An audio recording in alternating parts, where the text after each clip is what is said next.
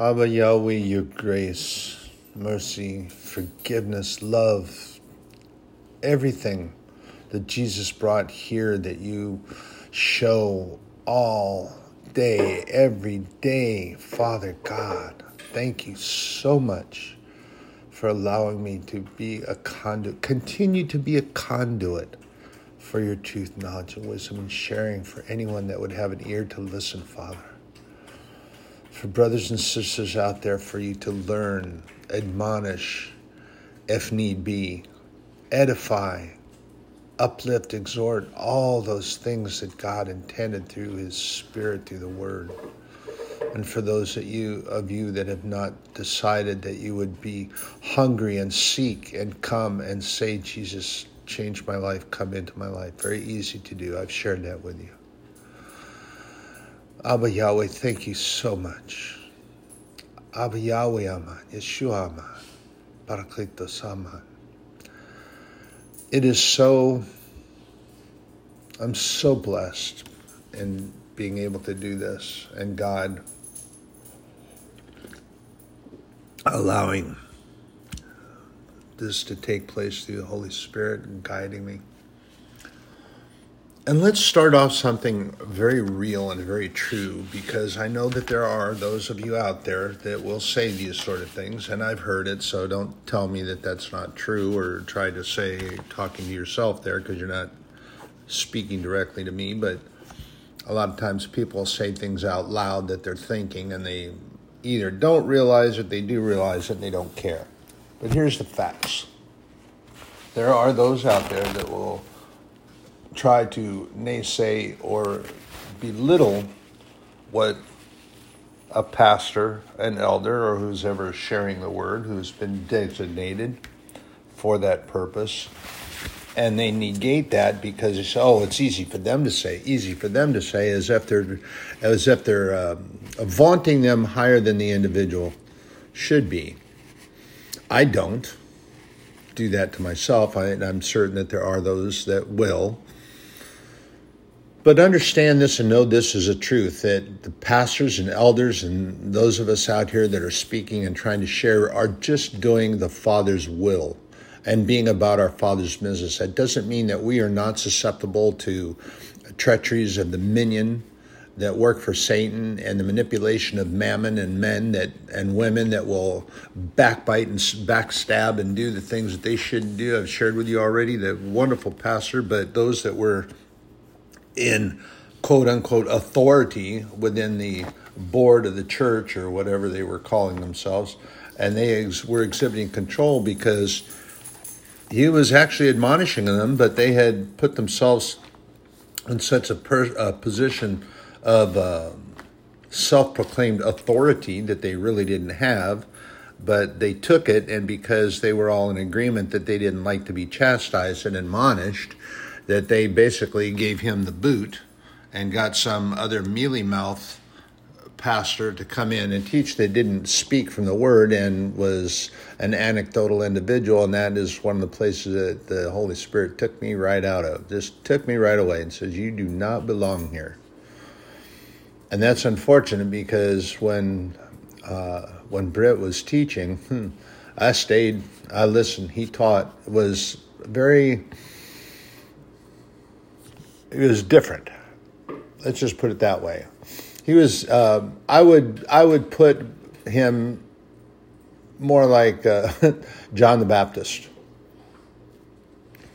You know, John the Baptist ran around in animal skins and ate locusts and other things of the wild, and he didn't fit in. He didn't fit with society.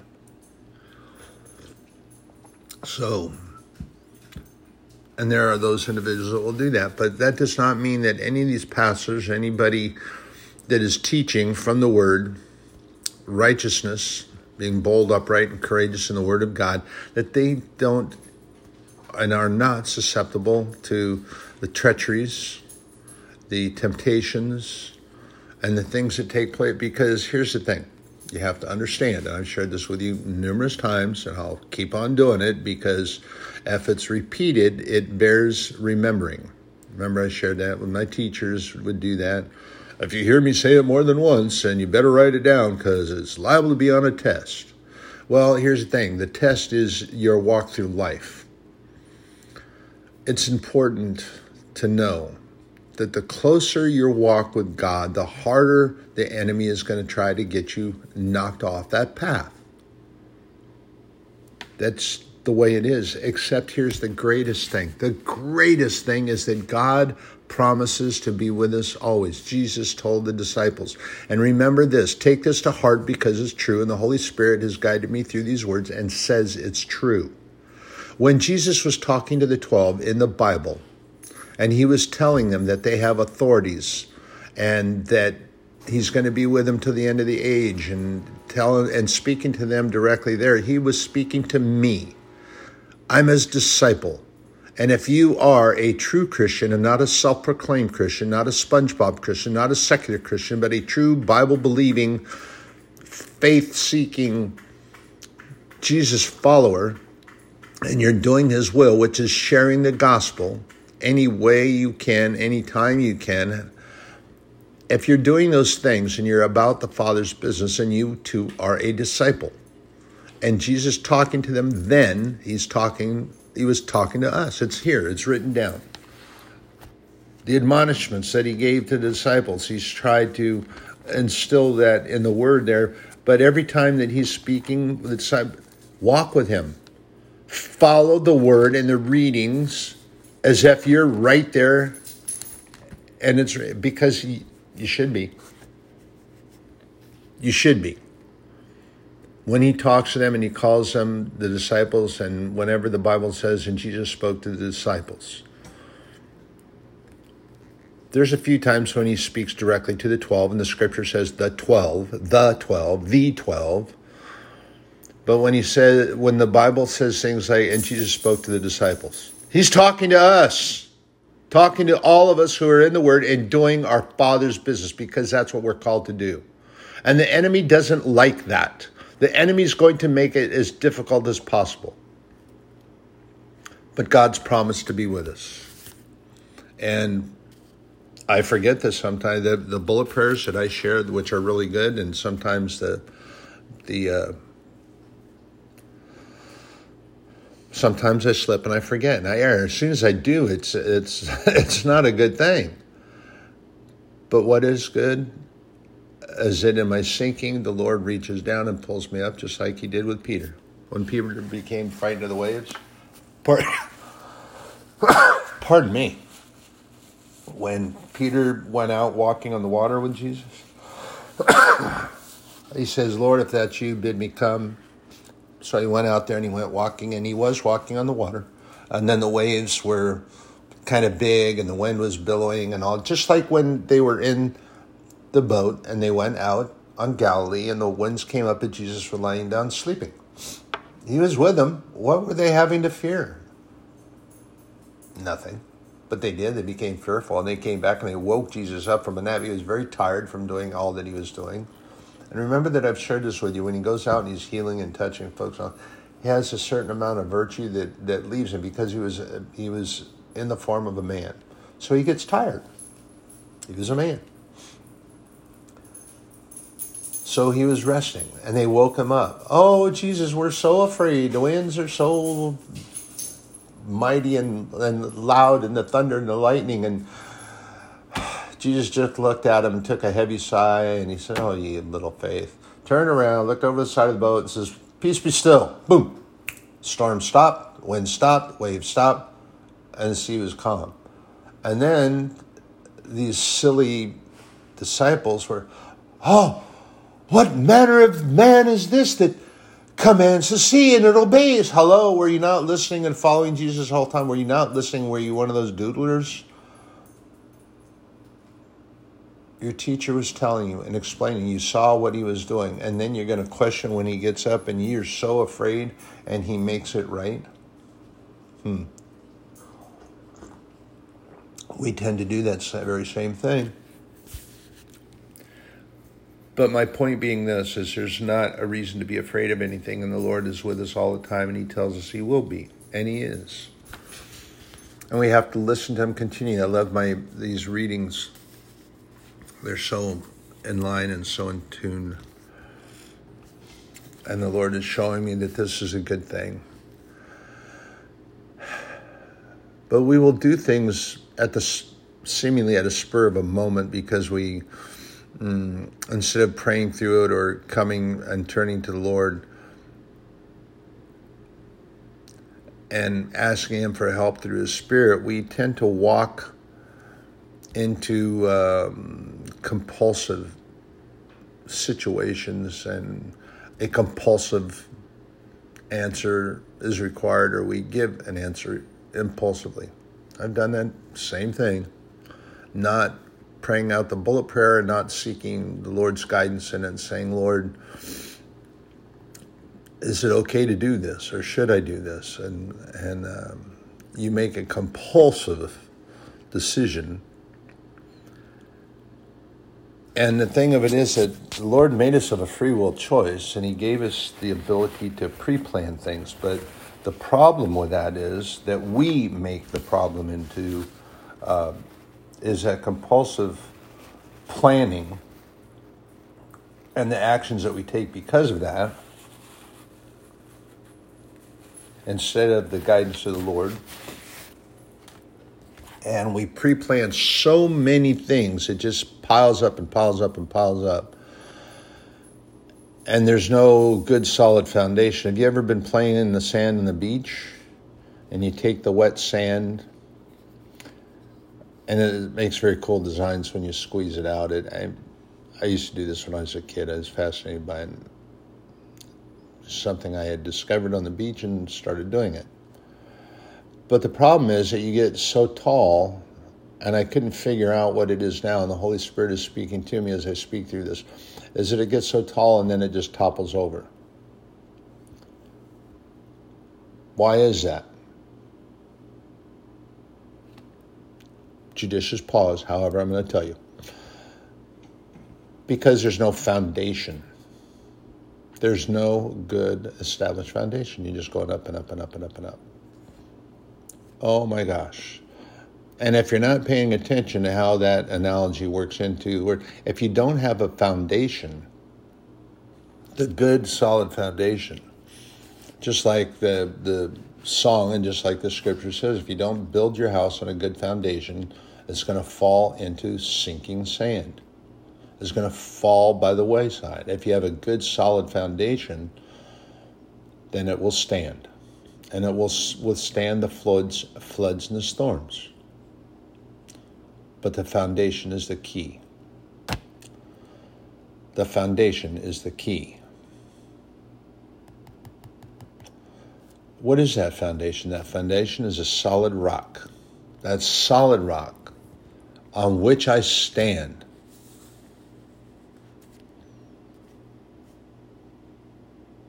He will not let go. He holds my hand. He, my Lord, is true. He, my Lord, is faithful, gracious. And the white noise interference that comes from the minions, the many minions that are in this plane of existence with us, they're being manipulated. Their validation does not matter. The white noise interference that they choose to hear from and that even within the body of the church, when you have those that are going to try to tell you how to worship and how you should worship, and they're going to tell you, oh, you need to check in and do this and do this, they have no idea that you've already done so. They're just telling you because it appears to them in their perspective that you're doing something that they're not doing. And so, in their perception, you must be doing something wrong. No, they are because they're trying to make their validation what matters to you. They're making their problem your problem. And what you do is just don't confront, you just walk away. Walk away. You can walk away in a partial agreement or just to keep the situation down. Jesus many times just nodded his head and walked away. He didn't confront people. Jesus was not confrontational, but he was strong and he had authority. I stand on my authority, and I'm not going to let anyone tell me how or how my worship comes out to the Lord. There is no one in this plane of existence that we are in that needs to validate my worship to God. And if they're going to tell me that I can't speak in the heavenly language and I can't speak to God, I'm not doing it outwardly to the entire congregation to cause confusion because the Bible tells us specifically not to do that because it will cause confusion. There's going to be an interpretation. And when the message is intended for the entire congregation, it will be made so and manifested by the Holy Spirit and not by one of these mammon speaking validators who have no authority to do that. So if you're not causing confusion within the congregation and you're worshiping God and you're doing so in the heavenly language, do not be detracted, and these individuals do not have authority to tell you to stop doing that. They will be they will be admonished by God. It's not for you to reproach them or to judge them. You pray for them evidently, and they may have an issue with speaking in tongues. Maybe they have a fear of speaking tongues. There are individuals like that. They fear it because they're not sure of it. They're unsure of it. They don't not quite sure what it is. And here's a quick lesson in speaking in tongues. It is a heavenly language. It's like a you have no party line. It's a direct connection to heaven. The switchboard operator in heaven plugs that straight into the Lord. Lord hears all our prayers, but that I mean that is about as direct line as you can possibly get it. And all prayers are good. They're all good. They're all wonderful. And the Lord loves our prayers. Remember, He saves them in little golden vials because it's a sweet savor to His nostrils. Savoring being a, a smell like incense. He loves it. And that's described that way in the book of Revelation a vision is given to John. But here's the thing Satan lived in heaven. The angels that were kicked out with him and fell from grace with him because they decided to follow him instead of what they should have been doing. They were convinced and they went with him. They no longer have the ability to understand the heavenly language. They were doing it all the time, and I mean, it was there. That's their communication. But don't forget this either that they're aware of the Word of God. This is one of the things that Satan is able to do. He's able to manipulate, to camouflage, and make things appear to be something other than they are. And he can make you think, well, he can't make you think, but he causes you to think that possibly something is different than what it actually is. And remember this too that his other pseudonym is Fear. He is called Fear. He's called Fear for a reason. That's a, a pseudonym of devil. He's not only called Lucifer, he's not only called Satan, he's not called the devil, uh, Beelzebub, but he's called Fear, he's called the liar. He's got many names that are all the character of his. Interesting thing in the scriptures that all the names that are given to God are his character. God doesn't love us because it's the right thing to do because he's our good father and all the righteousness and grace and all the things that he does. He doesn't just that's his character. God is good. God is love. God is truthful. God is gracious. God is merciful. God is consistent. God promises and he's true everything about God. And then you go over to Satan and you have all those things. They are verbal acknowledgement of his character. He's a liar, he's a deceiver, he's a destroyer, he's a condemner. Lucifer is an angel of light, and he can do that. He manipulates all these things and he can camouflage. He'll camouflage within the word that comes from him and you can test it. Try the Spirit. Remember, try the Spirit. The Holy Spirit will respond and He will answer. And He does. And He promises to do so, and He will. And just remember that God is always good with us. And here's the thing in all that white noise interference that's coming out from Satan and from his minions and from all those in the and there are those that are walking in this plane of existence that are being manipulated by the devil and they are his minions. They are real, they are true, and they are here, and they are doing that very thing.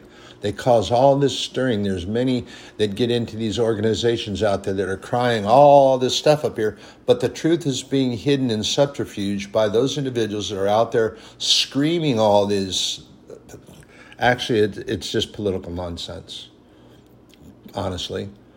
And it's not truth they're lies because you can take and dissect and pull it all apart. If you seek the truth and you're not seeking to be offended and you don't follow what they're saying just blindly, a cheetah is not a leopard. Two different species, specifically different, their physiology, biological makeup is different. And simply because one calls the other by the same name and then convinces others around that, oh, that's true a cheetah must be a leopard. They're the same. No, they're not. Seek the truth, seek the knowledge, seek the wisdom. Just like all these foolish people out there, follow the science, follow the science, follow. Except the problem is that if you actually went in and you researched and you did follow the science instead of just the hearsay science that these naysayers are all putting out there, there'd be nothing to be fearful of you would know the truth because the truth was revealed. However, there are many that prefer to take the lackadaisical walk. They don't do that, they just listen to hearsay. I've shared these analogies with you. It's like the poor pit bull, because of hearsay from everyone else, they were never bred to be fighting dogs. Historically, they were bred to be a nanny dog. That's historical fact. That's documented fact not bred for fighting. However, the poor dog has a stigma, and there are places that still they get separated if they're put into a shelter. They get put in the back, and they're the first on the list for euthanization. There are still places that will not have them allowed if, if for their renters because they're a bully breed. Negative stigma that's attached by hearsay, evidence, and lack of knowledge. Ignorance. Remember this too ignorance is not stupidity, it just means a lack of information or a lack of truth. So when I say something like those individuals that are out there running around with this hearsay or they're not listening to the word of God and they're listening to those that are talking all that nonsense out there, they're ignorant. They are. Not stupid, they're just ignorant. They don't have the knowledge. Where does that knowledge come from? Pardon me. The knowledge comes from the truth. And where do you find the truth? In the Word of God. God is truth. God is knowledge. He is wisdom. He imparts that to me and he, allow, he shares that with me because I asked him to. I want to be able to speak knowledgeably and truthfully about the Word of God, and I want to be a good disciple. So he shares it with me. That's awesome. Thank you, Father. I love that.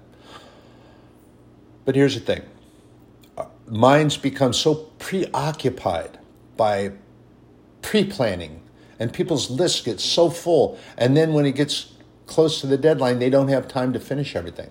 And then they get all exasperated. Oh man, I'm not gonna. Oh, oh, oh what do I do? Ah! And then the internal mind explosion takes place. Their mind becomes many small mushroom clouds until the great big one, and then they get a headache. They have to take an ibuprofen or something to lay down and rest for two or three days because they've allowed their minds to get to that point. So, in this reading, it says that the, the mind preoccupied with planning pays homage to the idol of control. We are not in control. And I have to remind myself pretty much constantly about this because I can't control what the other people are doing when they're driving around. So what's the point in laying on? I mean, if it's an imminent danger, I mean, you want to you want to tap the horn because it's giving them warning and allowing to see it. But if they're a distance away and they do something out, and then and there's so many that I've run into, and my goodness gracious, this state is a horn happy state. You can be five, six car lengths away, and because they're in a position, they're on the phone and they start gassing it and then they're laying on the horn the whole time when they come zooming up eight, ten car lengths back, and then they come up and zoom by and then cut over really fast, and then they want to start playing the road games. Their minds are preoccupied, not where they should have been, because they're on that doggone telephone, that thing, that separator. And I told you, the Prince of the Air controls a lot of this. I'm telling you the truth. Who's the prince of the air? That's the devil. If you pay attention to what goes on around and you see these things that go on, you see that people that are involved in these things are separated. There's no interpersonal relationship with anything. I see it with other employees. My goodness gracious, the most important thing to them. And the first thing they do when they pull into some place where they have some time, that cell phone comes out. Oh my gosh, and they're in that. They're not paying attention. to Anyone that comes up that may be asking a question, and they I've seen them where they just wave wave them by you have no interpersonal relationship. They're so in contact with this thing. And I get customers that start doing that. I'm trying to converse with them. So what I do is I just put my hand over the equipment. And then they look up and they pull the earbud out like they're all upset. I said, Excuse me, I'm trying to communicate and help you. But it's hard to do when you have those in and you're paying no attention. So, and then when they, you know, they're acting all perturbed, but then they find out that what I was saying was reasonable because what they were doing was incorrect. But they weren't willing to have any connection. They were losing that interpersonal relationship because they were so caught up in this. And this is what we tend to do with our minds. We tend to want to have ourselves in control. There is none. Even when, oh, that person's got great self control. No, it's not self control. It's helped control, but here's the thing that God wants to do turn from the idolatry of being in control and having to be in control of everything because we don't. What we need to do is pay attention and keep those bullet prayers going out. Pardon me. Sorry about that. But we have scriptures that help us in that thing. And, and it takes some practice, okay? Remember this thing here is that Paul always talks about practicing things. And it does, it takes practice for any great musician require what you think Yo-Yo Ma just became how he is without practicing, and even so, he practices when he's getting ready to play this great orchestra gathering and or this uh, event and he's going to have someone else with him that's either going to sing with him they're going to sing an aria and he's going to accompany or something of that nature or a piano player and they have never played it. They're going to practice through it a few times so that they make sure that they get it right so that the pauses are together and they sound like they're playing as one and not haphazardly and he's learned that through his practicing and his studies of music and his compositions that he's done, he has learned the point that you need to practice it. Things need to be practiced, rehearsed, and make sure that it's done right. All things require that. We need to practice. We need to pray. We need to seek. We need to read. We need to study to show ourselves approved. We need to be in the Word. We need to do that constantly and not be in control. And David writes a lot of these, and he and he knows this. I mean, here's a here's a great example of that person of a person like that. David was chosen as a young man. He was not even yet reached adulthood, and he slew a giant with the strength of the Lord that was with him and standing by him, he slew the giant who no one would go out and face. No one would go and face. And part of that, I believe, in reading, and was, was Saul's fault. He was afraid. Saul was afraid, so he instilled that fear into. Uh, he wouldn't let certain words that, that say, "I'll go fight." No, no, no, you can't go. You can't go. And his son Jonathan wanted to go, but he wouldn't let his son go. Jonathan was a good warrior. So here comes David, not yet in his adult age. Couldn't quite say that he was in puberty, but he hadn't left that stage of his growth yet. He hadn't reached full adulthood. He was still, he was a late teen. He said, I'll go. I'll go fight him. And Saul, of course, scoffed and, You're just a shepherd. Uh, excuse me. Jesus was a shepherd. Jesus is our shepherd. David was good at what he was doing. David was great at what he was doing. And David was called by God. So, Saul said, Okay, we'll make you the human sacrifice. You'll go out and you'll, but put this on, take my shield, take it. It was all oversized. It was made for man. It wouldn't even fit David. It was oversized. It was cumbersome. It was heavy. So David sloughed it all off. And he went out with just his tunic. He went out with his sling that he had in his belt. And he picked up some stones. And he went out. And of course, the arrogant, overzealous giant Goliath of the line of Og Og was the king whose bed was, was 15 feet long and 10 feet wide. Can't remember, but it describes it in the Bible. It talks about it. It was made of iron to hold. Og was the king of the giants. This was the line that Goliath came from. Huge, giant, powerful man.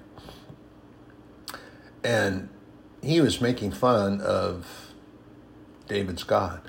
David didn't like that. God called on the might of the Lord and went out, and with that sling he took a stone and he ran to meet Goliath. And Goliath, in his arrogance, ha ha, was laughing at him and still spewing, berating, degrading God. And then, pop, right above the nose, in between the brow line, that stone that was flying with the guidance of the hand of God struck the Philistine hero, the giant who they incorporated to fight for them, was struck and fell. David ran and took his own sword and cut his head off. And this was taken back, and this was placed on that mound outside the city of Jerusalem, place of the skull, Golgotha where Jesus ultimately was crucified. And that head was put out there because the Jewish elders said that it was unclean and couldn't be within the city walls of Jerusalem because then the city would be unclean. This is they had some weird ideas. Let me tell you, for for elders of the temple and the church, and this is what Jesus tried to tell them: you have some strange ideas. You claim to know the Scripture, but you don't know me. So you don't know truth. And he said, you practice the language of your father because you do not follow God, you follow the devil. Oh, they didn't like that. But anyway, I'm going around through that to help you get a little bit of a grasp on David. David had a lot of things on his mind. He had things going on, a lot of things on his mind.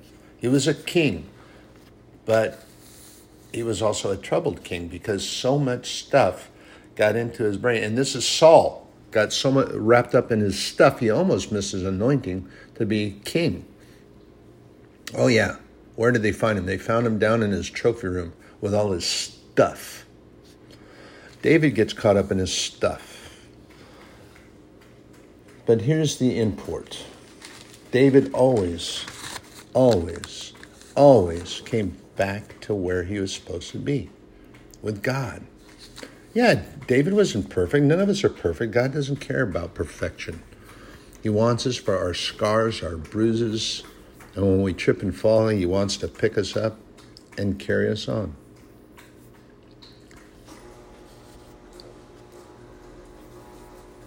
And I'm going to share with you in Psalm 62. God, uh, David's got this little thing now.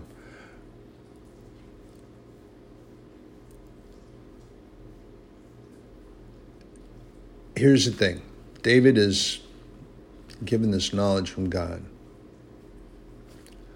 I'm actually going to read from the first verse through the rest of this. I was only going to read it, but this is all very importantly. This is very important because it's what I'm talking about. Psalm 62 Truly my soul waiteth upon God, from him cometh my salvation. He only is my rock and my salvation. He is my defense. I shall not be greatly moved. How long will you imagine mischief against a man?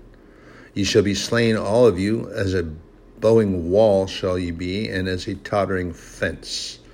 They only consult to cast him down from his excellency. they delight in lies. They bless with their mouth, but they curse inwardly. This is double speak. This is what people do around you constantly. They'll say something to your face, then behind your back, it's the rumor mill and gossip mongering. Sadly, that takes place within the body of a church. This is why people get, and this was described by Paul in his letter. There were two, it happened to be women who were both great at working in the church, but then they got this little contention between the two of them, and they started getting these factions together. One faction sided with the one, and the other sided with the other one, and they were going back and forth at one another. And Paul admonished them, and he said, Hey, knock it off. Be of a like mind, one body, one mind, one spirit, one truth. That's all there is to it, period. Don't get drawn into the gossip mongering, the rumor mill, and as I shared earlier, these where these individuals want to be. Don't allow their problem to become your problem. And by getting confrontational and, and being argumentative, that's exactly what it becomes. I had one who was trying to make it that way. I just walked away. And my admonishment was that, oh, you're being this and you're being. I just looked and said, and how is that so? I'm walking away and I'm leaving and we're done. And just walked away. Wasn't angry about it, wasn't saying it in a mean, loud voice. Nothing I was doing was being confrontational. However, they tried to turn it that way. But that was not them personally, that was the white noise interference that comes from only one place. And I've shared this with you, and I'll share it again. The devil loves to work within the body and loves to be causing mischief in the house of the Lord. He does that. He takes great delight in it. And it's not like Apocrywood where the vampires can't cross. They can cross, and the demons will enter, and they will stir up as much muck and mischief as they can. But back to David. In God is my salvation and my glory. Yes. My soul wait thou only upon God, for my expectation is from him. So David telling his heart to just relax, calming himself down, and but he's writing this outwardly so that we can learn from this. Don't be troubled, don't be stirred up. God is with us. God is with me, and getting his heart to calm down, which many people need to practice doing this. He only is my rock and my salvation, and he is my defense. I shall not be moved. In God is my salvation and my glory. The rock of my strength and my refuge is in God. Trust in him at all times. Ye people, pour out your heart before him. God is a refuge for us. Selah. That's just a pository exclamation that they make when they're writing or doing poetry and things like that. That's just basically just saying rest.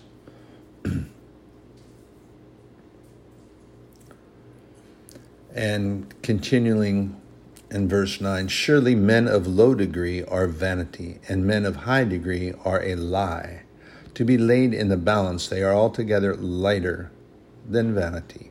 Trust not in oppression and become not vain in robbery. If riches increase set not your heart upon them. God hath spoken once Twice have I heard this, that power belongeth unto God. Also unto thee, O Lord, belongeth mercy, for thou renderest to every man according to his work. David's talking about you have those that may not have as much, so they became they become vainfully drawn toward these that others have. And this is what we you have to understand greatly. I shared this analogy with a photograph. What what happens when you look at a group photo? You look to see where they're looking. I know that I do this, and I know that others do it.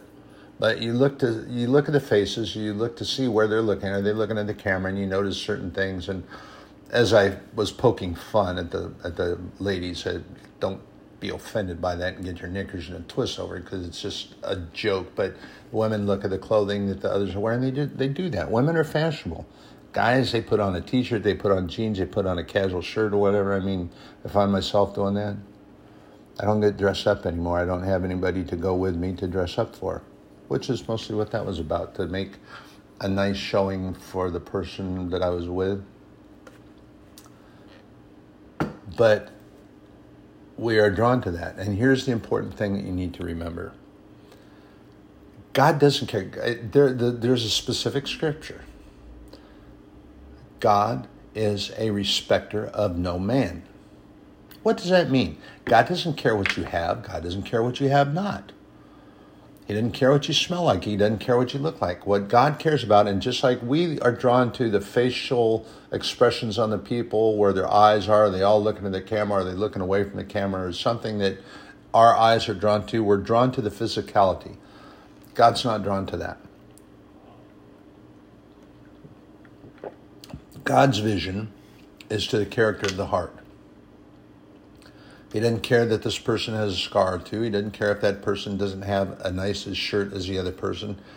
He doesn't care if this person's in a three piece suit for the photo gathering. He doesn't care. It's a photo op. God doesn't care about that. He wants the character of the heart to be righteous so that he can share with them. That person in the three piece suit might have a terrible heart, a terrible person in reality, but for a photo opportunity, which many people do, they do this on this little gizmo called the smartphone. I think the phones are kind of stupid, really. Only good as a programmer. But you have these people that get on there and they're taking selfie pictures with all these ritzy, fancy cars and all these locations, and then they portray themselves as having ownership of, but they don't really.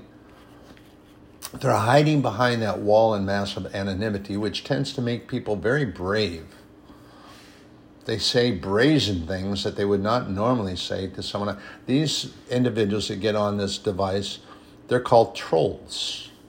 They're called trolls for a reason. You, are you familiar with trolls? Here, I'm going to share this with you. They live in dark, dank, nasty, usually really bad smelling places. They they live in places that normally wouldn't be occupied with people because they're trolls.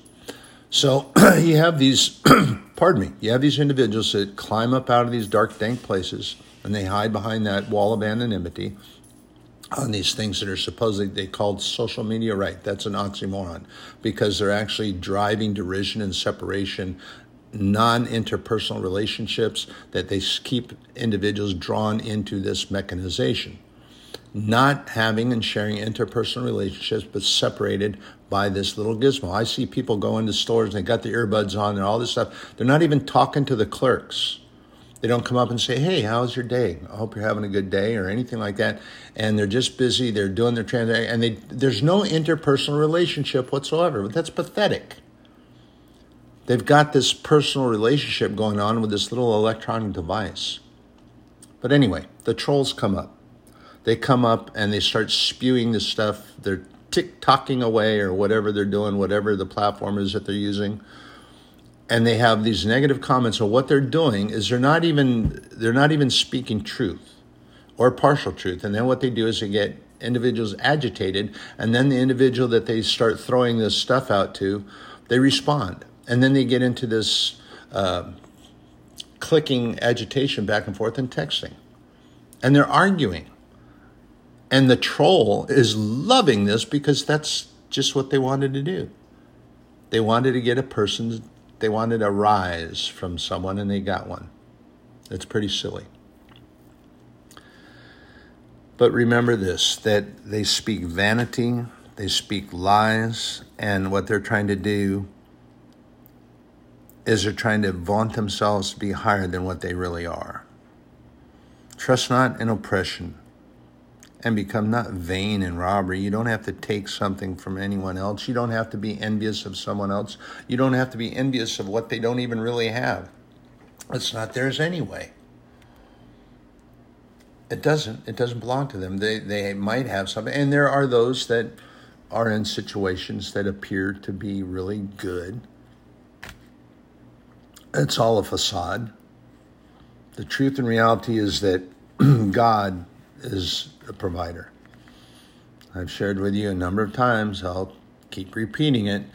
I get what I need. God allows me to have some wants. He's my good father. He sees this and, and he allows this to come into my life. Because I think, just like a good father, he sees it as pleasing. So he allows it. It's not any big vaunted thing. I don't go out and I don't have a fishing boat. I don't have I have one mode of transportation, one mode of transportation that I have had for years. And that's it. God wraps his arms around me on cold days and keeps me warm, and we ride together.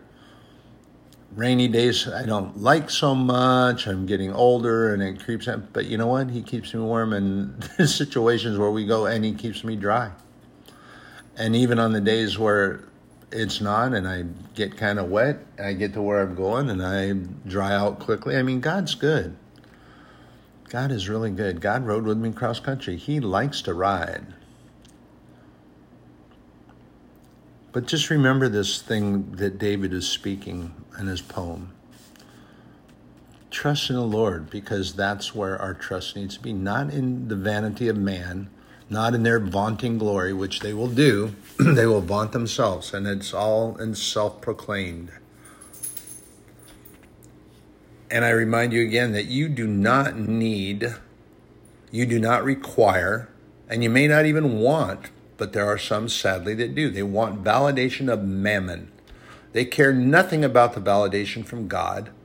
This is why they sit back in their easy chair, of the self proclaimed Christian or the, the SpongeBob Christian or the secular Christian. They'll go as a matter of recognition, but in doing the Father's business, they won't share.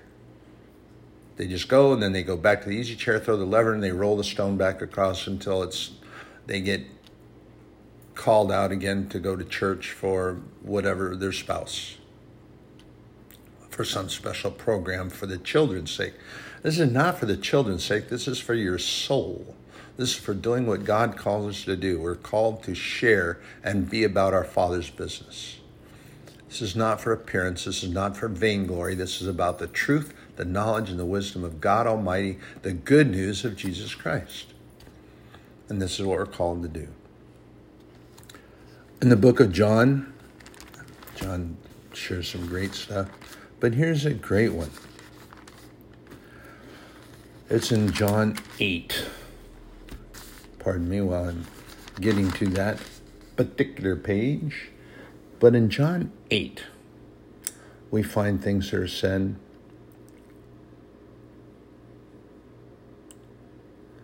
That oh Jesus, oh, here's here's a great one. The Holy Spirit just stopped me here. I was getting ready to go down here, but He stopped me here. Then Jesus said again unto them, I go my way, and ye shall seek me, and shall die in your sins. Whither I go, ye cannot come. What he's explaining is that they're seeking their own. They're not seeking the truth, they're going after themselves. You'll die in your sins because you haven't been looking for Him. You're seeking self, self glory, vanity. And as you remember, this is getting in the, in the uh, he's telling, he's explaining to them that of the divine control that's there and that he came to do certain things and he's going and this is one of the admonishments that he gave to the sanhedrin when they come. That and they didn't understand it. And Jesus was talking to them, and he said, uh, Jesus was in the treasury of the temple, and he taught in the temple, and no man laid hands on him, for his hour had not come, was not yet come. So this is what Jesus said when they came into the garden and they grabbed him and had all these gangsters around, you know, a bunch of thugs. You had the the Herodians, you had Romans, you had the the palace or the uh, temple guards on all these guys. They had spears and swords and shields. They all came in the garden when Jesus was out there by himself. And they came as a crowd and they came and they all thugged on him. Seriously? And God admon- and the Lord admonished him then. He said, Really? You come like this and the opportunities that you had all the time, and this is what uh, Jesus told me. He said, No man, it said that he came and he was teaching in the temple, and no man laid hands on him, for his hour has not come, yet come. That was just one instance, but Jesus also shared that with him. He said, The many times that I was teaching in the temple, you had the opportunity, but you never put your hands on me then. And actually, there were some instances where they were afraid of the people. What a bunch of cowards, actually, to come up and if they were so righteous in their truth, they could, they would be upright and bold, but they weren't righteous. They were cowards. They wanted to make him look bad, but they weren't able to do that because Jesus' authority was present and they couldn't stand to that. And they were afraid of all the people because the people were listening to what Jesus had to say. They feared the people's reactions. But here the cowards came and they had three different armed groups. Three. They had a trilogy. They had the Romans, the Herodians, and the temple guards.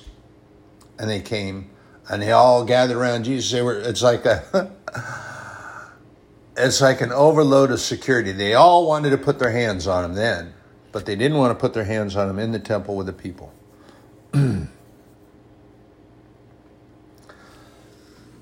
so further. And then they asked him, then they say unto him, Who art thou? And Jesus saith unto them, Even the same that I said unto you from the beginning.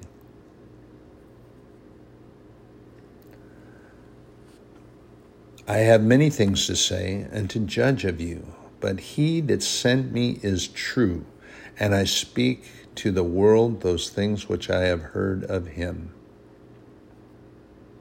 They understood not that he spake to them of the Father. This is the thing. Jesus spoke plainly to them. Supposedly, these theological wizards who knew the word and studied the word and they could say what was written, but they didn't understand the content. There are many that are in the world today that do that very same thing. They understand the, the written word, they do that thing, and they blab that out, but they can't tell you anything because they don't understand it. They don't understand the content of that language. Just like that pervert up on the stage. He didn't understand the content of John 3:16 because he was taking it out of context. He didn't understand the contextual reading. He didn't get it. Instead, he tried to convince others and had them convinced that we're teaching the Bible wrong because God's condemning people. God does not condemn. Romans 8, therefore there is now no condemnation for they that follow the Lord. There is no condemnation. God does not condemn. Condemnation comes from self and from the devil. If you choose not to believe, then you are condemned. That's where the condemnation comes. God doesn't condemn anyone. And they didn't understand, they understood not that he spake to them of the Father.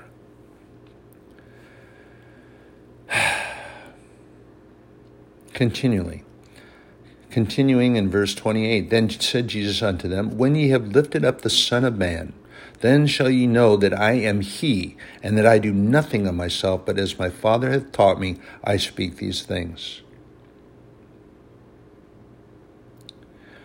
And he that sent me is with me.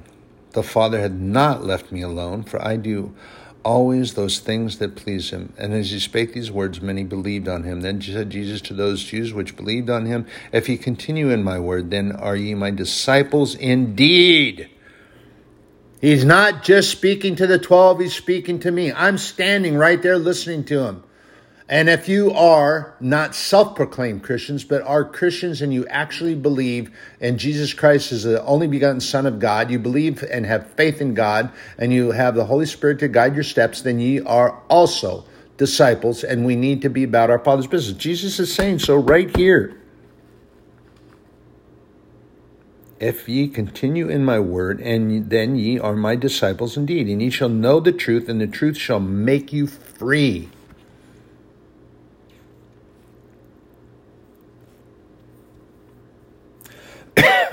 And in verse 36, which is where I was headed, if the Son therefore shall make you free, ye shall be free indeed.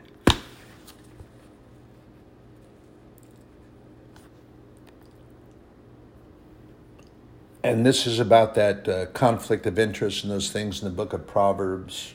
I shared this with you in 1921. It talks about all this confusion and controversy that goes on in our own minds, and we play, pay homage to this because we do it ourselves. Remember, I told you that God gave us the ability to, pardon me, to pre plan, and it gets us in trouble. And he that followeth after righteousness and mercy findeth life, righteousness, and honor.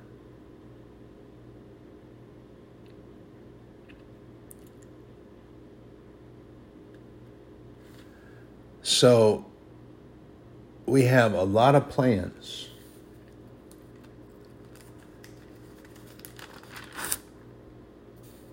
And when we get all those agitated and we got all those things going on over here,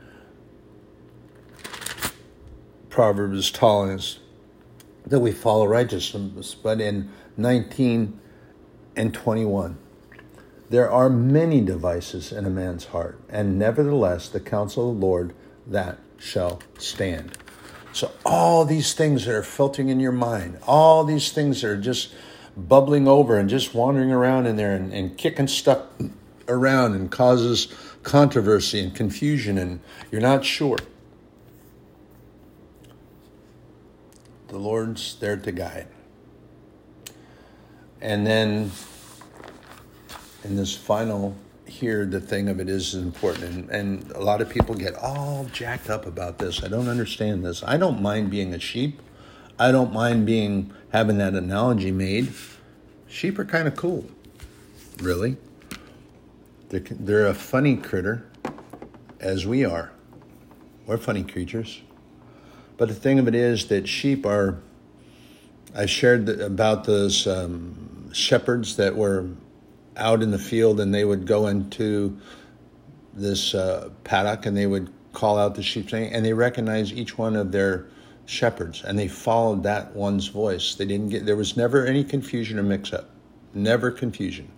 They followed their shepherd their shepherd only didn't have one later down the road have to get in touch with the other one and say hey i got a couple of your sheep that never happened never happened and jesus shares with us that my sheep hear my voice, they know my voice, and I know my sheep. I don't mind that. There's a lot of people that get jacked up by being compared to sheep. Come on, get over it. Get over yourself. You're a sheep. Lean in, listen. Have a blessed day. You're in my prayers, my going out and my coming in. Always.